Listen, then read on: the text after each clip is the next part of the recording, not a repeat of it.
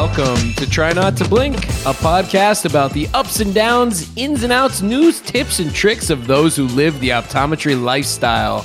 We'd like to thank the amazing people at Valley Contax who have made this podcast possible.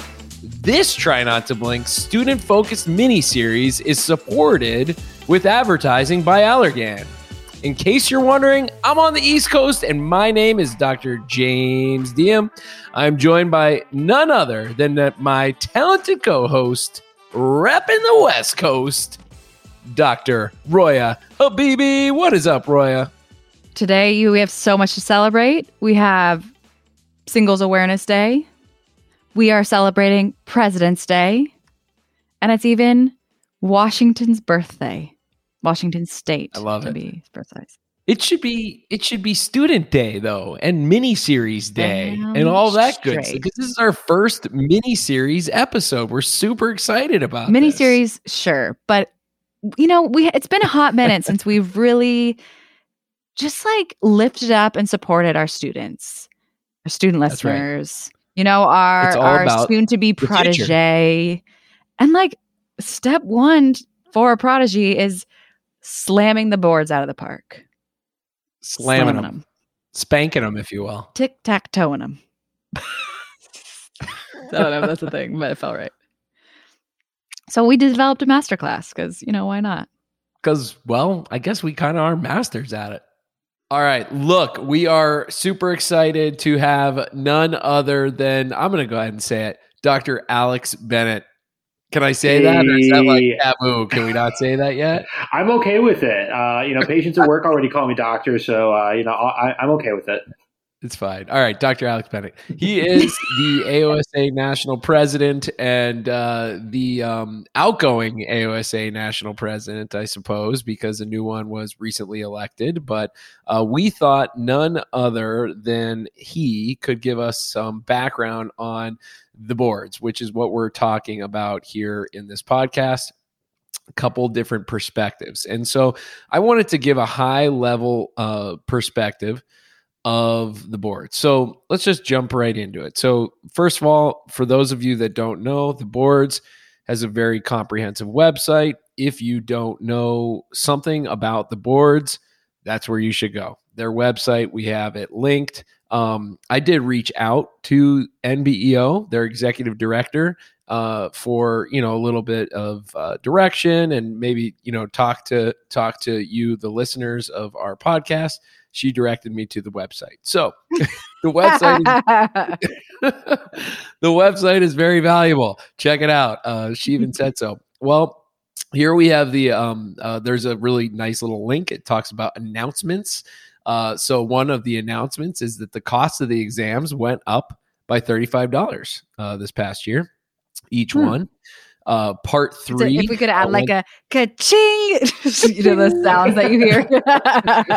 Three There's- parts, yeah, three of them. Ka-ching, ka-ching, ka-ching. Register. yeah, yeah. Not to you know poop all over NBEO, but you know they what they said was uh, they're staying. They are dedicated to fiscal responsibility. So good for them.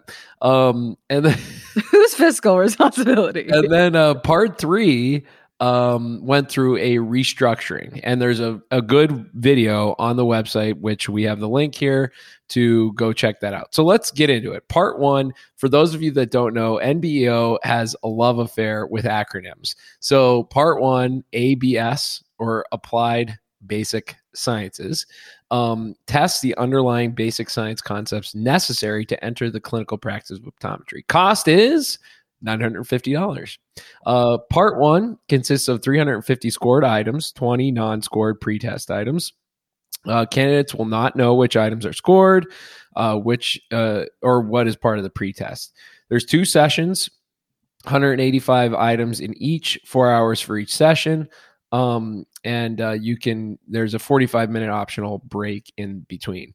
This is um, the part where there are these multi-response questions. Uh, 10 to 15 percent of the te- test questions are these multi-response questions. So, as many of you know, part one is done remotely, uh, which means you register for it and and go take it. So, we have our um, resident uh, boards expert. He has no knowledge of what's on the boards. And obviously, as someone who's taken the boards and passed, congratulations, woo! Um, he is not able to speak to anything that was on the boards. And that is not what we're asking him to do. We are asking him to tell us about you know tips and tricks for those that are thinking about registering or looking forward to registering or just sharing his experience in the registration and also the the execution of test day. What was it like? So do you mind giving us a little background on part one yeah, absolutely. Um, it's very similar. Uh, you know, these days there's the uh, OAT, which is the um, uh, optometry uh, admissions test that most students take coming in. Uh, that's administered at Pearson Centers. Um, you know, they're a third-party uh, test provider. so basically, you know, you go to the test center for your for your day. They uh, pat you down, make sure you don't have anything on you. Um, they give you, you know, um, erasable, uh, was it like a little whiteboard uh, and a marker, so that way you don't have to ever worry about running out of paper. Um, and basically, you just sit there for uh, up to eight hours uh, taking uh, taking the test yeah, exactly. Playing a um, tic tac toe by yourself. well, uh, someone's watching it all times. It's it's recorded from multi angle. I mean, they're very serious about security, but um, you know, perfect, overall perfect. the experience. Uh, yeah. No, it's uh, it's good. You know, I just pop on some headphones and just sort of zone out. Um, you know, sitting at your little cubicle. I could imagine this is what uh, office jobs were like in the '80s. Um, you know, was it difficult to register? You know, like going on and registering. Like, was that a difficult thing? And like, I was looking there to see because for us, you know, back in my day, um, we had to. The mine was. I think we were last year do it in person, like on a piece of paper uh, with a pencil. Um, but now it's. Um, we had it Scantron. It it is all offered at Didn't the same we? time, right? uh, there's, uh, I believe it's uh, offered over four or five days. So basically okay. during one week. Um, so, uh, you know, those who are really uh, gung ho to sign up early tend to get, uh, you know, the more favorable spots if you want to get it done first thing on like a Monday or Tuesday. Um, so what but, do you think uh, about that? What do you want to do that, or I mean, like from your experience? I mean, there, obviously there's no benefit, right? We, we can't mm-hmm. say that, but what what do you think? Well, I mean, I studied for like four or five months, so honestly, I was just ready to get it over with. Um, That's right. I wanted it done first day. I didn't want to be hearing about it from uh, my friends who, you know, right. had gotten it done two, three days before me and were right. sort of kicking back, drinking beer. Right. Um, Clearly not telling my, you answers to tests. Just absolutely not. right. But right. Uh, it, the way uh, the way Western lined it up is really nice. Is that um, as soon as you're done with boards, they give you the week off before spring break to take the exams. Yeah. So as soon as you take the test, you're basically on spring break. Right. So my my incentive was take it Tuesday, and I get almost two weeks off. Yeah, nice. Now, so that's granted, what you did. You know, Took it on Tuesday. Uh, that was that was the plan. Um, COVID struck, and uh, oh right, right, actually, you were a COVID guy. That's right. Yeah, yeah. So I had friends on the East Coast who were in bed at 10 p.m. when they started getting phone calls from people saying, "Hey, the the test has been canceled." So wake up and have a beer. hope, hope I mean, we, were, we, were, we were deferred, uh, you know, three, I think four, four total months. So I mean, sort of that uncertainty of like we don't know when it's going to happen. So I immediately just stopped. Though that's mm-hmm. the situation. Yeah. Right? So basically, as long as it took you to study, you had to wait. Exactly. Exactly. um, I was in the middle of a group uh, study session with three of my friends, and we were getting ready. We were saying one last final push to get some questions answered. Um, and once this happened, we all just said, "Well, we're taking the night off." So we uh, we celebrated without taking the test. Okay. Yeah. Oh so also, when you, God, I just literally forgot what I was going to say. Sorry. Well, go ahead. Well, listen, I think let's let's transition. Let's transition into part two because I, I like you know having. I think thinking about the the nice little tip I got from part one is, you know, look, you work hard, you you you're you got to take it at a localized location. Think about that day you want to take it if possible, and register early. That's what I heard. Mm-hmm. You say that's accurate. Absolutely, I think that's accurate. Like I said, I'm just speaking from you know a different time, different different circumstances. That totally didn't work for you, but anyway. part two, part 2 mm-hmm. the PAMP Patient assessment and management exam assesses candidates' clinical thinking and decision making with a particularly heavy emphasis on diagnosis and treatment. Cost $950. The 950 band- bones. What's Mhm. that? Ching. Yeah, we're gonna get that. Consists of 350 items, um, two sessions similar to part one, three and a half hours for each session, 45 minute optional break.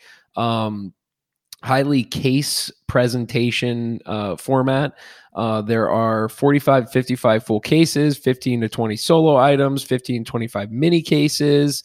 Uh, so give us some feeling on this. So a little different, right? You're out in the world at this point. You're practicing or rotating, hopefully.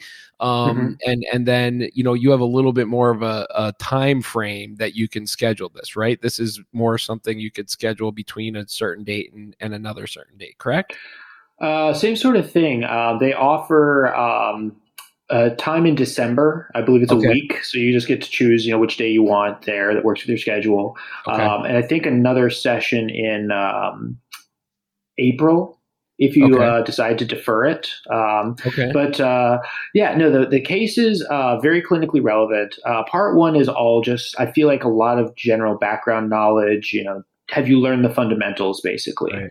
Um, and part two, I thought was actually more fun because it's it's it's clinical application. You know, it's things you're seeing every single day. Um, I believe half the test, I, I can almost think of similar cases that I've already seen that, Yeah. you know, everything just made perfect sense. Um, so uh, I, I actually really liked it. Um, you know, big uh, hurdles there are, uh, you know, image quality. Um, and they're obviously don't give you all of the data that you need because that could sort of lead you um, a little too easily to the final answer. So it's still tricky, but, um, you know, made you uh, really sort of analyze and uh, think about, uh, you know, all of the possibilities, you know, um, More someone's allergic to clinically a medication. applicable. What exactly?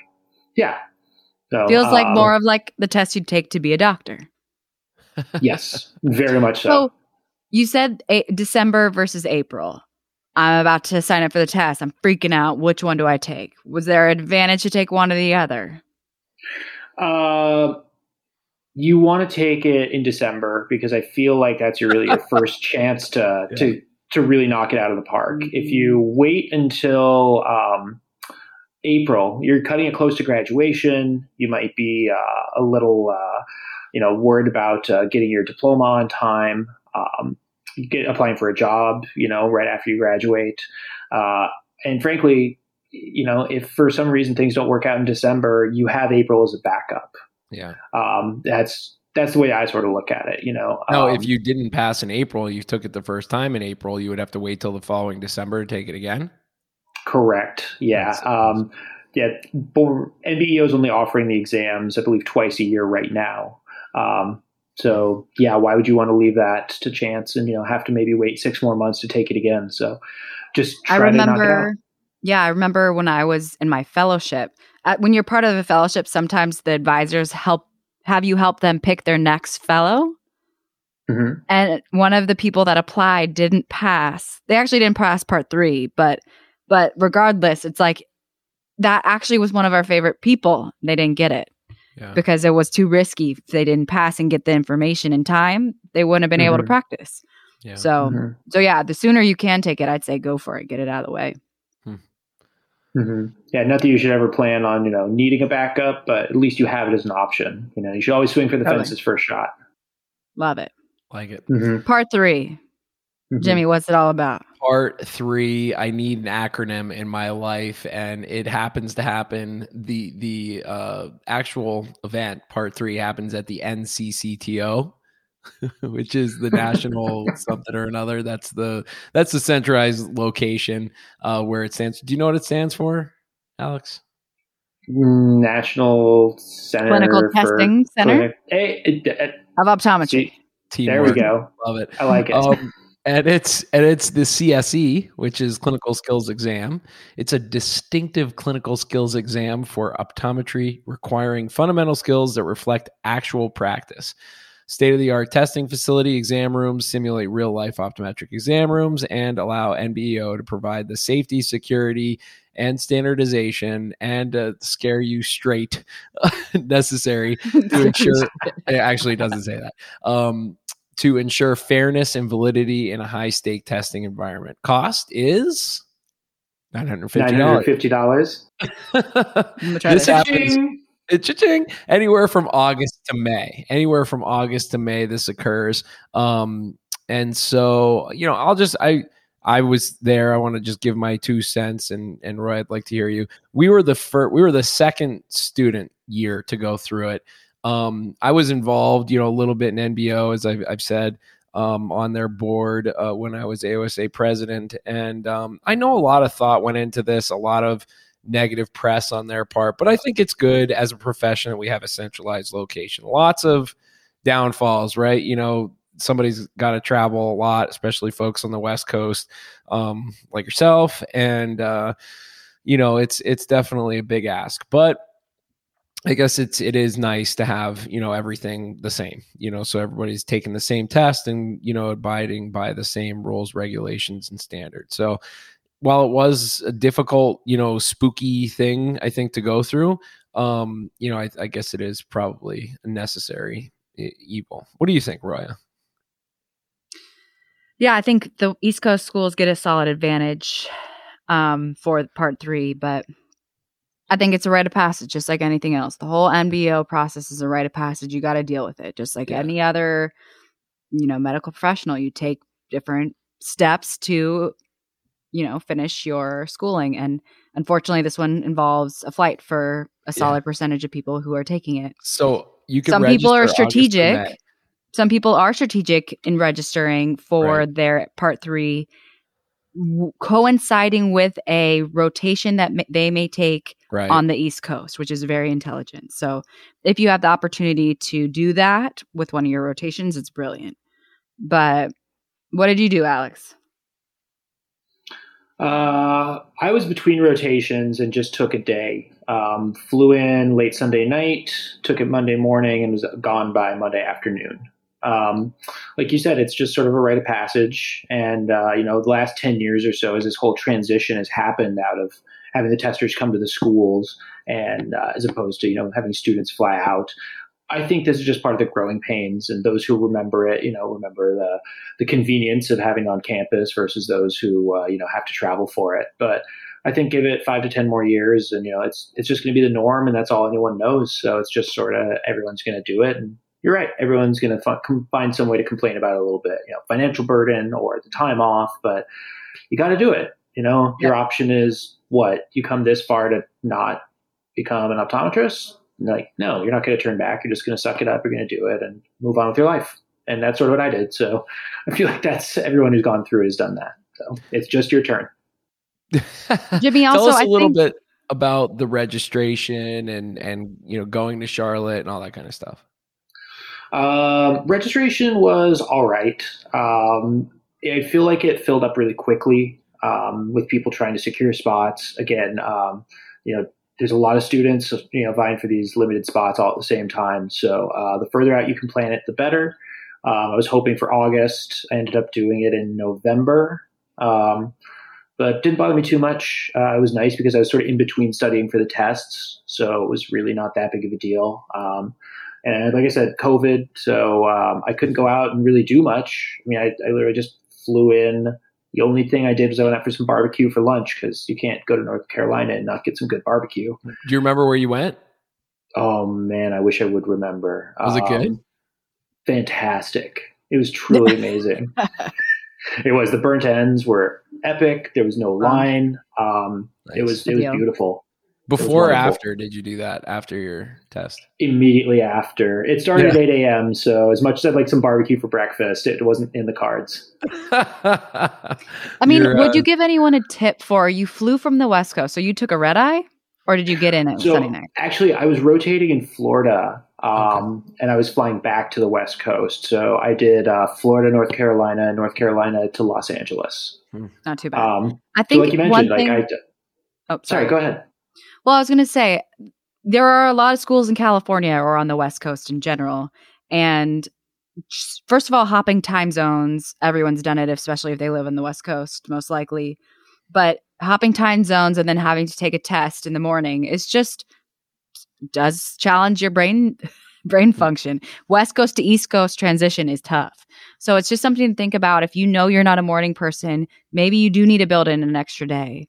Or maybe you shouldn't schedule that 8 a.m. appointment because that's really a 5 5 a.m. appointment for you when you go over that quick. So think about those things when you're scheduling that, especially if you're coming from the more Western time zones and uh, uh, things like that. Like, what would you think about there? Like, is it easy to get from the airport to where where you take the test? Are there really easy Ubers available? Like, are those kind of things something mm-hmm. to worry about? Um, frankly, I'd say no. Um, getting there are plenty of hotels. It's right downtown, um, so that's not an issue. Getting an Uber is like 20, 25 bucks. Um, so obviously cheaper if you get a couple people. Um, and if some people try to line up, you know, and maybe share a hotel room, save on some of the costs. And if you can do that, absolutely. Um, I'm a firm believer in just sort of getting yourself prepared a couple days in advance. Like if I'm traveling internationally, I try to set my, you know, start going to bed earlier, getting up earlier to sort of acclimate myself ahead of time. So sort of like you said, if you know that, you know, you're coming from the West Coast and, you know, the equivalent of an 8 a.m. start time is 5 a.m., go to bed a couple, you know, nights earlier. I mean, you know, it's leading up to one of the biggest tests of your life, and you don't want to have to spend, you know, two plane tickets, uh, two costs of this exam. So, uh, yeah, I think every little thing really helps. And, you know, uh, everything's scripted out for you too. So, uh, you know, I spent the whole week ahead of time uh, basically being an actor and just reading it out loud and trying to memorize and remember, you know, at this point, I have to say this because I might not do it in my exam every day, but these are points every single one matters. So, totally. um, yeah, exactly. Rehearse, rehearse not just for the exam itself, but like you said, preparing the, the lead up to it and afterwards. Love, Love it. it. Cool. Listen, man, you rock as always. We appreciate your time and we love you dearly. And uh, you know, we are uh, so excited to see all the wonderful things you continue to do for this profession. So, uh, on to the next chapter. Yeah, thanks so much. And I appreciate you guys having me back on. Always a pleasure. All right. So we are rolling right along. We are in, let's say, phase two of our boards discussion here uh, for our student mini series. Boards masterclass. Boards masterclass. Wow, keyed it in. Love it. Yes, all of it. so, and you will all know uh, this voice, and um, I'm sure many of you know her face as well, and also really appreciate everything that she has to offer. It is I, I like I like to say this because I don't know you as this, but I've come to know you as Erin from KMK. So that, that's kind of what I've heard, you know, through the grapevine. It's like, oh, is that Erin from KMK? Will you sign my KMK book for me? Um, you have become like a true celebrity, and it is uh, absolutely a testament to um, you know your passion, drive, and um, you know just uh, dedication Brilliance. to optometry. Yeah. Yeah, absolutely. so, without further ado, we have uh, Erin from uh, KMK, Dr. Keim. She graduated summa cum laude from SCO where she won all the awards. Um, she, uh, I know she she was she was in private practice. Uh, you know, a little bit upon graduation. Um, you know, specializing in brain injury, uh, concussion, binocular vision, um, anterior segment disease, as well as many other things. Uh, and she uh, then had a really awesome opportunity, I think, to practice at UPMC uh, Children's Hospital in Pittsburgh and serves as clinical assistant professor at the University of Pittsburgh School of Medicine. She oversees the Pediatric Diabetic Eye Care Initiative, which is pretty damn cool. Um, is the lead investigator investigator for uh, the PEDIG and uh, manages the concussion treatment program there, further, you know, progressing her interest in concussion. And so um, we have so many things that we could talk about with you, Dr. Keim, and uh, really we've we've had her on the podcast before, so check out her previous episode. It was one of our most listened to episodes. Number so, 44 for those yeah, number 40. So we um are really really happy that you're here and uh, we want to dig into KMK. All right. So specifically KMK and specifically uh, boards prep. So people their minds are spinning. You know this is the biggest thing that they're ever going to have to do. You know that's kind of like this feeling right? You've spent all this money all this time and uh, we know what we have to do. Your school's getting you ready. We just learned what nbeo does to get you ready where to go to get the information. Now people are left with the decision between you know hey uh, there's board prep things right we have kmk i think there's one you know opto prep there may be others um, why should we decide to first invest in in a boards prep program? That's a big question. First of all, hi. Thank you for having me back. I'd like to layer you on with like 17 Um, questions. That's usually what I do. no, this is this is good. No, thanks for having me back. I'm excited to be back. Um, any ways in which I can help the students, that really is my goal. So, um, so so as far as um, investing in, in a boards prep program, so this is how I like to think about it. You know, when um, if you think about like what are the what are the things that a student needs to do to pass boards like if i could give you strategy Yes. like kind of what are the keys who Yeah. passes who doesn't pass um so and this is kind of at kmk like we we as lecturers like we talked about this a lot we've kind of come up with there's kind of three keys to passing boards and We the love first three one keys. is the three uh, keys to passing boards. Here it is. Listen in now. or- Turn, Three turn it up. Three keys. Yes. Well, so the first one we always say is, you know, you have to have a strong foundation. So if, you know, you're going into boards and you've never heard about like a virtual image ever before in your life, I mean, your head's going to explode. Right. Yeah. So, um, and then we can't, we can't do what we get to do, which is like review and connect and have all the fun. So you need a solid foundation. And that's where all the work that you've done in your first two and a half years of school and all of your professors up to that point, um, you will never, you will never appreciate your professors as much as you do like after you take boards. Like you're going to be like oh all that stuff you made me do like thank you right? So so you need to have that foundation and that's a testament to the optometry schools. And then step 2 for me so it's you need to have a strategy because i mean we know how overwhelming it is so how it used to be way back when you know if you're just sitting down and it's like all right well today i'm just gonna i guess i'll just study some biochem like all right here we go you know I mean, it just becomes so overwhelming. And so, the biggest thing for us is, you know, we see ourselves as a as a strategy for the students to kind of give them a plan of action. Where do you put your time? Where do you put your energy? Because it's limited. Um, and then also organizing and simplifying. You know the most important concepts that we see the most on boards, um, and so I think that takes a lot of stress off of a student to have someone else doing that for them. So like for example so what kmk does like how they've set theirs up um, is they've looked at the matrix which is like i don't know 80 pages or something crazy and they figured out that 80% of the questions come from like these big eight topics right so we split it up into 16 topics but we have the big eight And I, And the non-big eight. uh, real quick, I'm sorry. I just want to say you have no knowledge ever, and KMK has no knowledge ever of what's on the boards, and also makes no claims of telling folks, you know, this is what's on there. And right, I mean, that's very important. I Well, know that. going- Absolutely. yeah, going- thank you thank you for clarifying definitely definitely important but also like if you have no idea what's on the boards how do you know what the big eight you you're saying Right. that i know you're just about to probably say that but how do you know that that's worth studying more of Yeah, so so first of all, thank you for clarifying. Yeah, we have absolutely no insider knowledge. The matrix, so the NBEO matrix again, it's like an 80-page document. It is posted on NBEO's website. So anybody can access it. Um, but just over 10 plus years, KMK has like analyzed this thing to death. Um, and so the organization, right, the 80% of questions come from these eight topics. That's what KMK has figured out just from the matrix that's online and that's available to everyone. So they kind of did that so the Yes. students don't have to. Um, and it's always been Has there, but I think has the people just matrix didn't really changed at all to your knowledge, or no? Has it stayed the same? To my knowledge, Okay. no.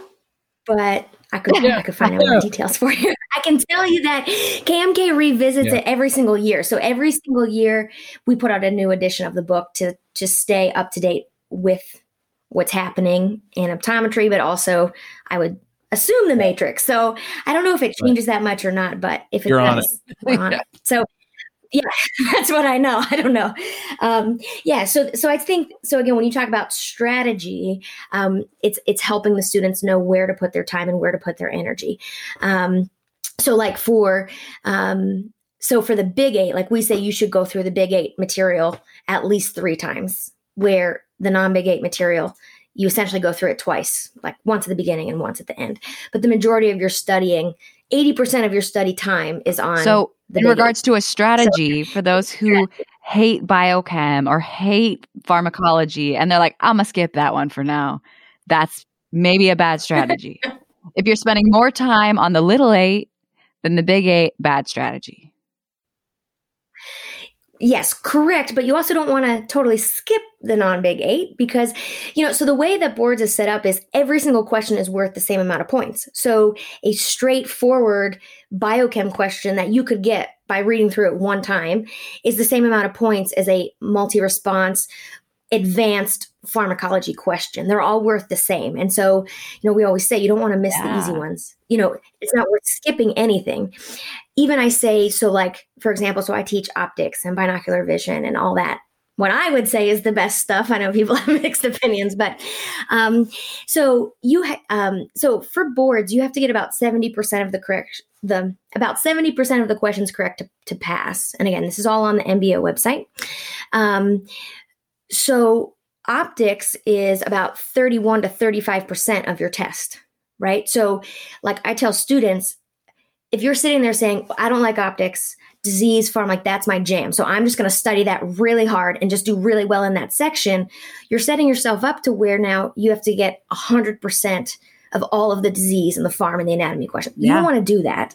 And as students, what I think they don't realize is like, you're using this stuff every day in clinic. So you think you used to be bad at optics, but when you go back and revisit it, it's like, oh, wait a minute. Like, right. this makes now sense. I, I do this all the time. Right. So, yes. So we really encourage studying across all of the, um, all of the chapters, but we have strategy inside of this too. And this is where I would say, even since I've taken board, so in the last five years, it's amazing how much KMK has continued to evolve. Like you guys, you guys wouldn't oh even believe God. it. Now, I remember so, just listening to like the, the, things on the bus. I was just like listening to things on repeat. Yeah. I remember just hoping I soaked something in. That was my memory of studying. I mean, I studied more than that, but so you said have a solid foundation, have a strategy, right. and and I really love you just kind of like really laid it out. Look, you have the big eight, the non big eight, eighty percent on the big eight, twenty percent on the non big eight. Try not to skip things. Mm-hmm. Um, mm-hmm. What what uh, and then you, you're kind of going into what KMK has to offer now um, in reference yeah. to the strategy. So, can you speak to that a little bit?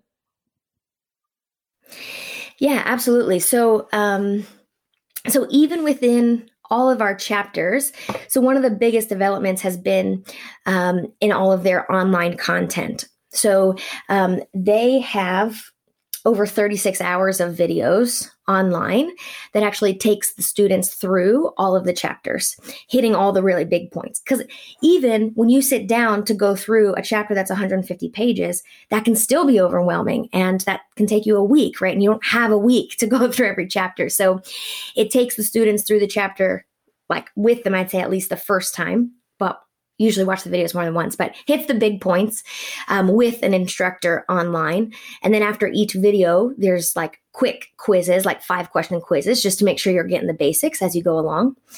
Um, so we have those videos for every for all of the big eight and all of the non-big eight. So it takes you through that way. And then there's over five thousand practice questions on um, on the site. So um, those come in a couple different forms. So like there's flashcards for when kids are students, not kids anymore. Sorry, almost doctors. Uh, I work in peds, so everyone is it. kids. Wobbering. um, yeah, so like, yeah, so they're in clinic, like praying their patient like no shows. They can be like flipping through flashcards, right? So uh, we have flashcards in all of the sections, and then we have um, precise practice tests. So if they want to just take, they know that they're not strong in farm, and they want to take some practice tests on farm. They can just take farm. And then we have six overall practice tests um, that emulate boards. So again, all on the NBEO MBE website, it tells you what percentage of questions, you know, come from the different topics. So in our practice test, it's the same thing. So 35% of the practice test is going to be optics and BV and whatever all the other percents are. I don't teach that stuff, but so it shows up that way, um, and it emulates a morning for the student. So what it's going to be like when they take half of their test, you know. Um, and there's different levels. So there's easy, medium, hard. So as they get to January, February, March, you know, their strategy is going to be evolving. But um, so even within the chapters, we try to provide strategy, um, and then we have the live lectures too. So that's where I come in. Awesome. And and so when you uh, get for instance, KMK, which for those that don't know is a company business been around for how long now? Any idea? Oh, I should know this. I mean, over years, 10 years, uh, maybe. You know, started by yeah, a doctor of optometry, right? And and his wife, I believe, correct? Who's a physician assistant? Yep, and his wife. Yeah, so Dr. Kyle Cheatham and then Melissa Cheatham, who is his wife, who is a PA. Um, and then actually his I want to say his college roommate, who's a PhD in like optics. His name is Kevin. He's a genius. um, he's not as involved anymore, but he was there to, you know, he was there for the okay. for the start of it all. So, so hence gotcha. the KMK. It's Kyle, Very Melissa, cool. Kevin. So the last K. Well, yeah. so I thought it was Kime. Kind of in prepping. I mean, we talked about your three keys to success. Have a solid foundation, have a strategy. Mm-hmm. I feel like we're missing a key. Yeah, yes. what's the last key? I'm, I'm like, suspense. I on the door. Know. I need to know the third. Yeah. okay, so this was actually a big one. So we spent a lot of time trying to f- find a word for this, um, and this was maybe two or three years ago that we came up with this. But now the word kind of is trending. So, um, so, no. so the, the no. Uh, so the word is grit. So we say the, the ones that really, that truly, um, you know, separates the kid, the students from pass versus the non-pass is the grit. Like you have to be willing to sit down and do the work because the videos are there for you and the book is there for you. But if you don't turn off Netflix and, you know, say no to the whatever and actually do it and get through it, you can be top of your class and you could still potentially not pass. So, and that's not to scare you. And every year we have students at the bottom part of the class that just like blow it away. Um, so we say all the time, like, if you if you've made it this far in optometry school right and you're looking you're in your third year you're still here right you got into a school you have the intelligence that you need to pass the test. So it's not about the intelligence. Every single student is capable of passing from an intelligence standpoint. It's the preparedness that's going to separate you know that that really makes the difference. And so yes, it's like five months of your life. And like, I mean, I'll never forget that time. It's part of the reason why I became an instructor because it was. I'm gonna be honest, it was a hard time. You know, like you're sacrificing Sucks. so much, and no one, yeah, no one else outside of optometry understands what you're going through. I remember like my best friend at the time from home, she called me the day after boards, and she was like, "How was finals?" And I like literally was just crying. I'm like, finals, you know. But anyway, you're giving up everything for this thing um, but but it's going to be worth it at the end. Like when you do get that that pass i mean it's unlike any feeling you've ever had. But i mean you have to earn that feeling right? Not everyone gets it. And so um so it's the grit that you have to have. And we say all the time like i think that the thing that's going to keep you going in the grit you know is is the why. So before you start this whole thing before it starts to get really dark here in february and march you know you need to write down you need to take a minute to remember why you wanted to do this in the first place um, because that's who you're doing it for you know? We're not doing this just to pass a test it's about your patients and you know this i mean when you have a patient your first patient with papilledema sitting across from you and it's like uh, okay uh, what do I do now? You know, like when you're there live in practice, um, you're going to be really glad you put in the time and the work, and and this is like why you're doing it. So, yeah, so it's the grit. You need to have it and just embody the word. And so I think that the grit statement is perfect because so many people really want to just be told how to pass when in reality you need to just do the damn work. I know. It mm. does suck, right? You're like, yeah. what, everyone wants to know, like, what's the secret? What's the tip? Every, every time you look up the word boards, everyone's all about, like, how can I learn more? What do I need to do to pass? But it, it really is just like, you got to sit your ass down and study. and that's what when we say that, like in like Kyle prides himself. He's never, and on our website, no, it never says like we're going to give you the secrets to passing, right? Because we don't have them. We don't have more knowledge than anyone else. It's just we help you do the work, and I just, you know, it, it becomes so easy as students just to focus on this one moment, right? So it is a test, and you're only focusing on it as a test but you have to keep big picture and remember why you're taking the test. This test is to test your competency to be a doctor, right? So, and that's the ultimate goal. And that's what you have to, that's what you have to be after. Like, don't just go after passing, go after being like the best, well rounded, you know, doc you can be. Um, remember why you're doing what you're doing. Um, and I always, I always try to get them. It's really hard in the moment, especially like in February, March when you're when you're starting to go crazy, but just trying to reframe it. So when you're studying for like the third day in a row and you think you're going to lose your mind, remember that when you get out in practice, right, you have so much going on and now you're doing charts and billing and you get home and, you know, you have like life outside of your school bubble. You, you don't have time anymore to just sit down and just read, you know, on, oh, I, I really want to review my, you know, farm drugs today. Like you just don't have time when you're out in the real world. And I, looking back on it, yeah, like so I'm like looking back, I'm like, man, I wish I could just like wake up and just have like the whole day to just like review anatomy. I don't think I've ever felt that.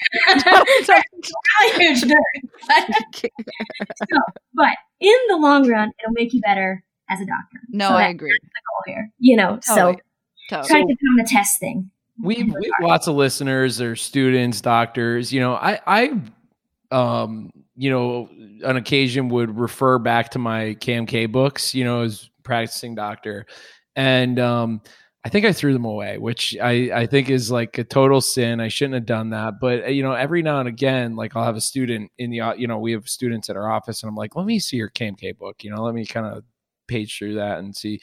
So, you know, would it ever be practical as a practicing doctor to you know purchase KMK or to review it? And I, I know at one point in time there was a um, offering that KMK had for I think the board's review for um, the you know American Board of Optometry practice test or something along those lines. So what do you think? That's a great question. So so I, I still frequently use my KMK book just because I find it's, um, you know, it takes the most relevant information and it just, it's all right there in one place for you. So I find that easier than going back to my school notes. Um, but I will say they are coming up with more and more for practicing docs. So like, um, so like there's a newer, I guess newer like Instagram handle. That's KMK Pro, and it's hmm. for once you get out of school. And they are starting to publish um, some books. Like they've they've done some where they'll it's like a review of all of the most relevant research that's come out in the last year, right? And they summarize all that for you into a book. Or they recently came out with this really awesome. Again, both my husband and I are optometrists, so we use this as a coffee table book. but it's like a coffee table type book, but it's of all these beautiful images and essentially patient cases. Oh, and cool. it takes you through like all the cases with, with like, you know, the biggest things I think are most important to review with the newest updates and the newest research and things like that. So, you know, I think your book is always there for you and there's so much good stuff in there. Um, but I think we're going to see even more and more, you know, some of the stuff coming out, um, you know, for um, practicing docs on the other totally. side. I think so, about too. I'm um, I, I've only taken the normal NBEO boards, right? The ones we are fully required to take. But have either of you two thought about or taken the, I guess you call it ABO, the American Board of Optometry test?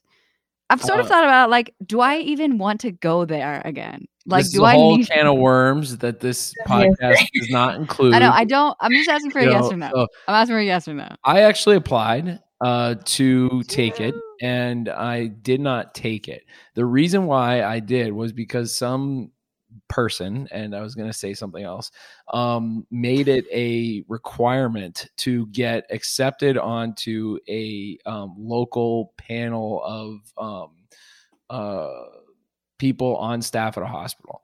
So this person at the hospital said you need to be board certified. And there's this whole debate about board certification. Is NBEO board certification technically, you know, on Medicare's website? It is. Um, it's listed as a part of you know um, the different boards that will allow you to be board certified. But in medical in the medical world board certification means like in, beyond uh, beyond your like, licensure. Yeah, like they would see NBEO as just your licensure. Licensure, exactly. So it's like board certified is like what you do when you've figured your specialty and you've gone beyond basic competency, right? Like licensure means okay, you your basic competency, right? So um that's a so whole other answer debate. no. I didn't was do not yes or because no. I didn't I didn't do it because I didn't have to do it. Um Yeah. but I did sign up for it and pay the money to take it. but I never took it because all I needed to do was show that I was in like application or something. I don't know. so Well, either way, And for the got on- doctors yeah, that anyway. are interested in taking it, it seems, sounds like, I mean, of course, it's a totally different pressure, right? Because to pass your boards, well, the NBEO boards is a much, you know, higher risk, you know, as opposed to the ABO boards. It's kind of like a, you know, stamp, good job. Not really, of course, it's a bigger deal than that. You're choosing to, right? Yeah. It's a it's a prideful thing. I mean, I think it's a good thing to get your ABO boards if that's what you're into. But I don't know. I think either way, you're still facing the same question on how do I pass? What do I do? Yeah. And I think the answer still is the same. It's a lot of stuff to learn. And aside from some of this strategy and grit, I mean, what are some other like just super simple things? I think people also just are looking for these tips, right? Like consider doing X bef- right before, or, you know, drink Yeah. lots of water. Like, what are some little tips that you would say for people for just a successful boards Well, So I would say, so I'm going to come at this two different ways. So, so from a um, content perspective, um, you know, remember that I mean, your time and energy is limited, and I said you want to study everything, but don't be afraid to. I find a lot of students, the practice test, for example, they'll wait till like March because they want to see like how are they going to do on boards. Take that pressure off, off yourself. You should be taking them like in January to see where are you strong and where you're not strong, and then you can focus your energy, you know, where you're not strong. Um, Because if you're trying to, it's just it's just so much, and so and and KMK has even um, come out with they have a what's called a booster course and they have a crash course, so that focuses on the biggest topics that students struggle in. So it's additional videos, an additional 15 hours, and then an additional 10 hours on optics or anatomy or farm. And it actually takes them through, it's all practice questions. It's like I'm on the crash course and I, I walk them through how to approach different questions, what my strategies are approaching questions, you know, things like that. So if you get to middle of February and you're still not feeling good about optics, take a break from anatomy. I'm like, that's where you put your energy. You know, it doesn't have to all be. So I'd say from a content perspective, that's number one. But you know, sometimes you have to remember too, there is a completely mental aspect to taking this test too, a mental and an emotional aspect that I think doesn't get talked about enough. And I think some students, they don't pass the first time just because they, they, they know their stuff, but they just weren't ready for, you know, kind of the emotional aspect of it. And so, you know, I think for the students that are, having anxiety about having anxiety about like having anxiety on the test, you know, yes. one one of the biggest things is, especially in part one, um, time. Very very rarely, almost never, have we had a student that says, "I felt like I didn't have enough time on part one." Part one, time is not an issue. So, you know, you have to remember the scale of the test. So.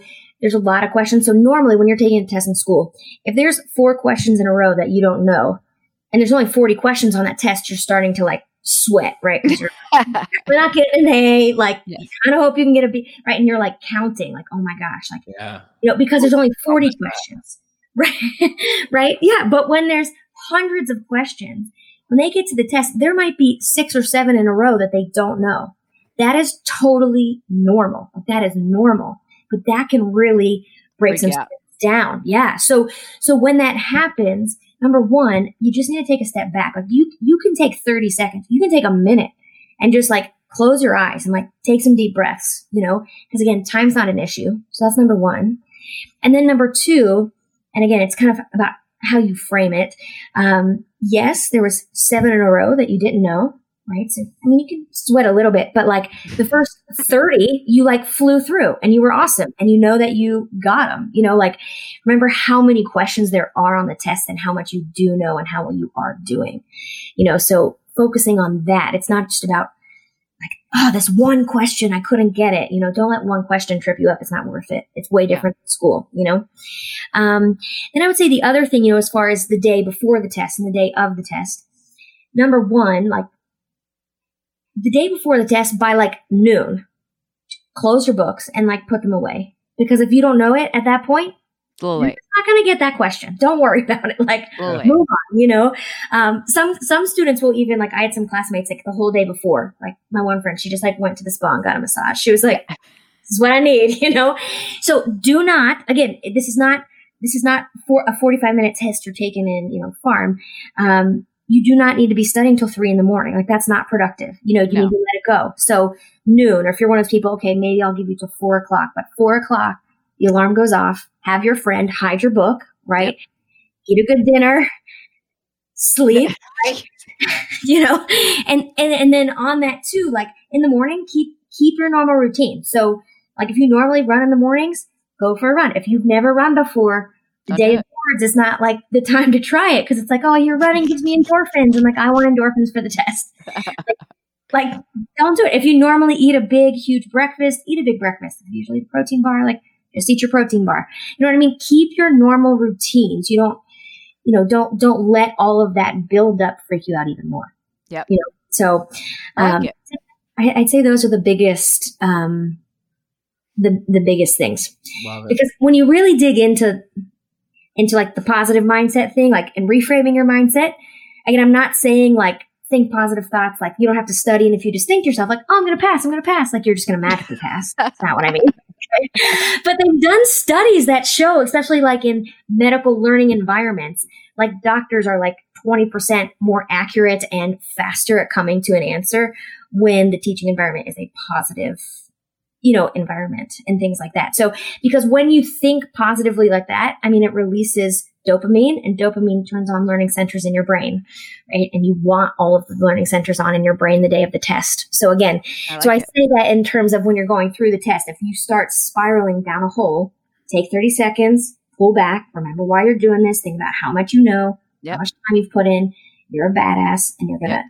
you're going to do it. In school, I was like, uh, ready to stand up. I'm ready to take a test. I'm signing up for more. I'm gonna do it. Board. Give me one. no, right real talk. I love it. I, actually, no, for real. I do want to say one tip.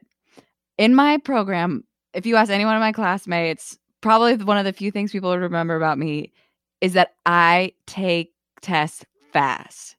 Like every single one of my classmates will say that. I am the fastest. In fact, I don't think anyone ever beat me taking a single test in my entire school. I was that, that was that girl. I was of course you But like if yep. I got freaked out, like I was like, oh, I don't know one. I, I don't know two. I don't know three. I literally flip my test to the opposite end and go from the back. Really? I did. I would do stuff like that. I mean, I honestly haven't taken a test in a while, so it's been a while, but I would just That's what freak, you did. Instead of freaking myself out, I literally just flip the whole thing over. Just go to the end and start from the end and because you get in your mind it's true when you start being like ah oh, shit i definitely don't know that whole page you know like i star everything. If i start reading a question and it feels hard i'm gonna skip the whole thing. Because if you waste your time thinking about things really hard in the beginning now i've lost all my good juice for the easy ones. So good i agree like you just skip the hard ones at first. Don't even waste time. And then maybe you'll accidentally learn about something in another question that you can use in the eh, when you come back to it Roya has no knowledge of the test. I did pass my board. she did pass the board. I did pass my board. Uh, so that's a long time ago, but at a motel. That's all I got. Night. I don't know. Well, that was honestly great. I'm super motivated to take boards. you need to take boards. That's right. And I know all of our listeners really appreciate it. Yeah. Erin from KMK, you never, ever upset or let anyone down. Dr. Keim, Thank you for everything. We appreciate it. And hopefully we talk to you again real soon. Yes, thank you so much for having me. Anytime. Love it. Good luck, students. You're gonna you're gonna dominate it. Good job. Yeah. Bye, guys. Alrighty. So we've done all the boring stuff in our Come boards prep. I'm just kidding. We got through the meat and potatoes, the important stuff. But I think this is the most important stuff because now that you've done, you're gotten prepped and studied and whatnot, you're we might as well make this a like a good thing. You're going to a new city, perhaps Charlotte, for part three. So let's talk about like what are some tips for Charlotte? Not study tips, not like where do I sign up tips, not any of that stuff. Where do I get where- a drink tips? Where, do, I, get, a drink? my best barbecue tips? Where right. you know where's Where do to I go? stay? Yeah, exactly. So Exactly. who else, right? Who else Other would we ask? We think right. like we like roll through a Rolodex in our heads and like we ask like 17 people, they all say no. And then they I'm just kidding. And then obviously we we call in our honorary Charlotte specialist, That's right. Dr. Ariel Sorenzi. There you go. She lives Yeah. there. Yes. But Didn't always live there though. She uh where are you from again? Remind me. I'm from uh, West Texas. That's right. So I mean a Texan usually people don't leave Texas, right? I mean Texas it's hard to take the girl out of Texas. I think there's a saying that says that. Um and so, you know, I'm I'm actually What's good really- about Charlotte? Yeah, wh- how did you end up there? So uh, I did a residency in St. Louis and quickly found out that I could not live in the north. I guess that's considered north. Maybe not for some people. But anyways, when we finished the Midwest. Residency, we didn't I didn't have to shovel snow if that's uh so um but my husband and I put together a spreadsheet of all of the things that we wanted in a city and we wanted warmth pretty much year round or no harsh winters. We wanted to be close to an international airport, lakes, hiking, um, lots of food options, brewery options, and Charlotte hit all of those. And we've we've loved living here. It's such a fun city. Where was on the list being next to the NCCTO of the NBEO? was that on the list there? no, that did not make the cut. Oh, oh, Who would have thought that was a bonus? I, yeah, there you go. But I mean, it could be like a career opportunity at some point, or like a Hey, you you know. never know. Solid fallback. Absolutely. Yeah. Yeah. That's Maybe you could be absolutely one of the like, you know, admired people that work at the Yeah. test yeah site. Maybe if they're ever looking for a new executive director you could uh you know look into that role. So Yeah. anyway uh we are really wanting to get the inside scoop. So you guys found the perfect city it sounds like. And you know what? I've been there several times and it is it's gorgeous. The streets are clean the buildings are new there's trees there's people people are smiling. Um it seems like there's a lot of great food to eat. So you know you're there you're stressed. Um, you may not have a lot of time. So give us the down and dirty what do you think what are some highlights what you know what should people do Okay. So when you take the board exam, you're going to take it in what's called Uptown. It really is Charlotte downtown, but they call it Uptown because there's It makes higher sense. elevation or something. Yeah. okay 'Cause it's what's up. um, yeah, that's right. So there's not a ton to do in Uptown, especially now. It's pretty it's pretty closed down, but there are a couple of cool places. Um, Fahrenheit is a rooftop bar. That's Ooh. awesome. It has a really cool view of the skyline, and the skyline in Charlotte is really pretty. cool Um, for kind of like an upscale lounge, you know, for cocktails. Ink and Ivy is an awesome spot. cool I would say that if you're going to stay somewhere, get an Airbnb in either NoDa, in NoDa or Plaza Midwood. Those are like five minutes east of Uptown. okay And you can walk to all kinds of different breweries, all kinds of different bars, restaurants. Um, so there's all kinds of stuff to do in those those two areas if you're there for a How short far time. would either of those to be from getting down to the test? And is there like easy transit? Yeah. So, I mean, it would be a super quick and easy Uber. That's what I would recommend to do. There is there is a rail system that goes from NoDa to Uptown, but you don't want to mess with that on the day before you're you know the day of your test. So I'd say an Uber, but at the very most 10 minutes, probably a seven minute Uber from either of those locations. Nice. Mm-hmm. Awesome. Do people should they even consider renting a car or is that more of a hassle? I think that if you're going to stay in some of those in either NoDa or um, Plaza Midwood, South End is also another great location. You can walk really pretty much anywhere that you want to go in that specific area. So I don't think a car rental would be necessary. Um, I would say if you can stay a little bit longer, rent a bike and do some of the the greenways, the the rail trail around there. That's really fun. That's oh, what cool. I was going to ask you. I am a avid runner, and so when I visit somewhere, I like to find out the local running track. You know, that's one of my favorite things to do when I go to a new place. So you mentioned biking, running. Um, you know, I think it's also just you know important to point out. You know, the safety of the area. You know, people aren't familiar with it's a new area. It's a city. Um, you know, is this a, is this an area that you should feel comfortable walking and and all that kind of stuff? I just a good thing to to discuss. What do you think? Yeah, I think it's very pedestrian friendly, very bike friendly.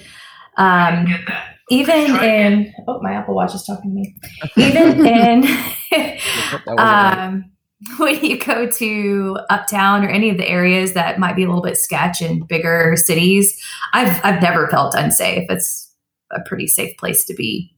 Super cool. cool. Beautiful. Now, what about food? Uh, you know, we hear about barbecue. We hear about you know these types of things in, in the South, if you will. And I believe that North Carolina or Charlotte has is a type of barbecue. I know there's barbecue in in St. Louis as well. So it seems like you in, in Texas. So maybe you're a, a, barbecue aficionado. I don't know, but this seems to be something that people do talk about. So do you have any tips as far as uh, barbecue joint or, or restaurants. You got some good watering holes, so we appreciate that. What about dinner? I would say if you're going to look for barbecue, Midwood Smokehouse is an awesome, I guess, kind of famous spot. Cool. Um, that's in Plaza Midwood. Cool. Um, other restaurants. So in South End, there's Superica, which is an okay. awesome Mexican food restaurant, has really good cocktails too. Hawkers is an Asian street food place. And then right next to it is Jeni's Ice Cream, which you definitely want to go to also. Mm. I'm going to go just for the food. I'm going to go just yeah, for the food. So there's lots of good food Take a options. selfie in front of the NCCTO and then uh, go get some food just just for fun. Um, this sounds great. And, uh, you know, I, I should say if you go to any one of these places and say, Ariel sent me, uh, you'll receive uh, 25% off uh, your yeah, next visit. up. I'll uh, get you a discount, a yeah. discount code. Just kidding. um, yeah. One thing I want to say for sure is when you go, check out charlotteagenda.com and they'll have things that are going on during the weekend to to do like specific festivals, brewery events, other happenings around town. Ooh, fun! I'll cool. link that for anyone who wants to go look at it. Awesome. Yeah, and um, Skiptown if you want a little bit of you know dog therapy in your life before you go take a really big test. It's this huge dog bar, and you can go in for free. Dog so, bar. What does that mean? It's um, just a huge indoor outdoor um, business with with just dogs everywhere that you can drink at and eat at. yeah. which which sounds very therapeutic before you take a stressful test, right? Oh I think that is a really form cool. of therapy. Never I think that is. Are they um, hypoallergenic dogs? There's lots of doodle mixes around here. So oh, good, good. Good. Awesome. Well, thank you so much for sharing all these pearls. That was um, great. Um, we and wrapping up our master class for board awesome. prep. We, and I know uh, people really will wanted to get the inside scoop inside on Charlotte scoop. and everything to do uh, with North Carolina. So thank you uh, for sharing that with us. We appreciate it. Of course. Thank you guys for having me. Well, that's it. Before we go, reach out to us for feedback, questions, stories, things you want to talk about, either on our email or on our Instagram or Facebook. This Try Not to Blink student focused miniseries is supported with advertising by Allergan. We also never depart without saying thanks to Valley Contax for their support, both for the amazing lenses they make and the great people they are to work with. And be sure and tune in and listen to our next episode. But until then, try not to blink.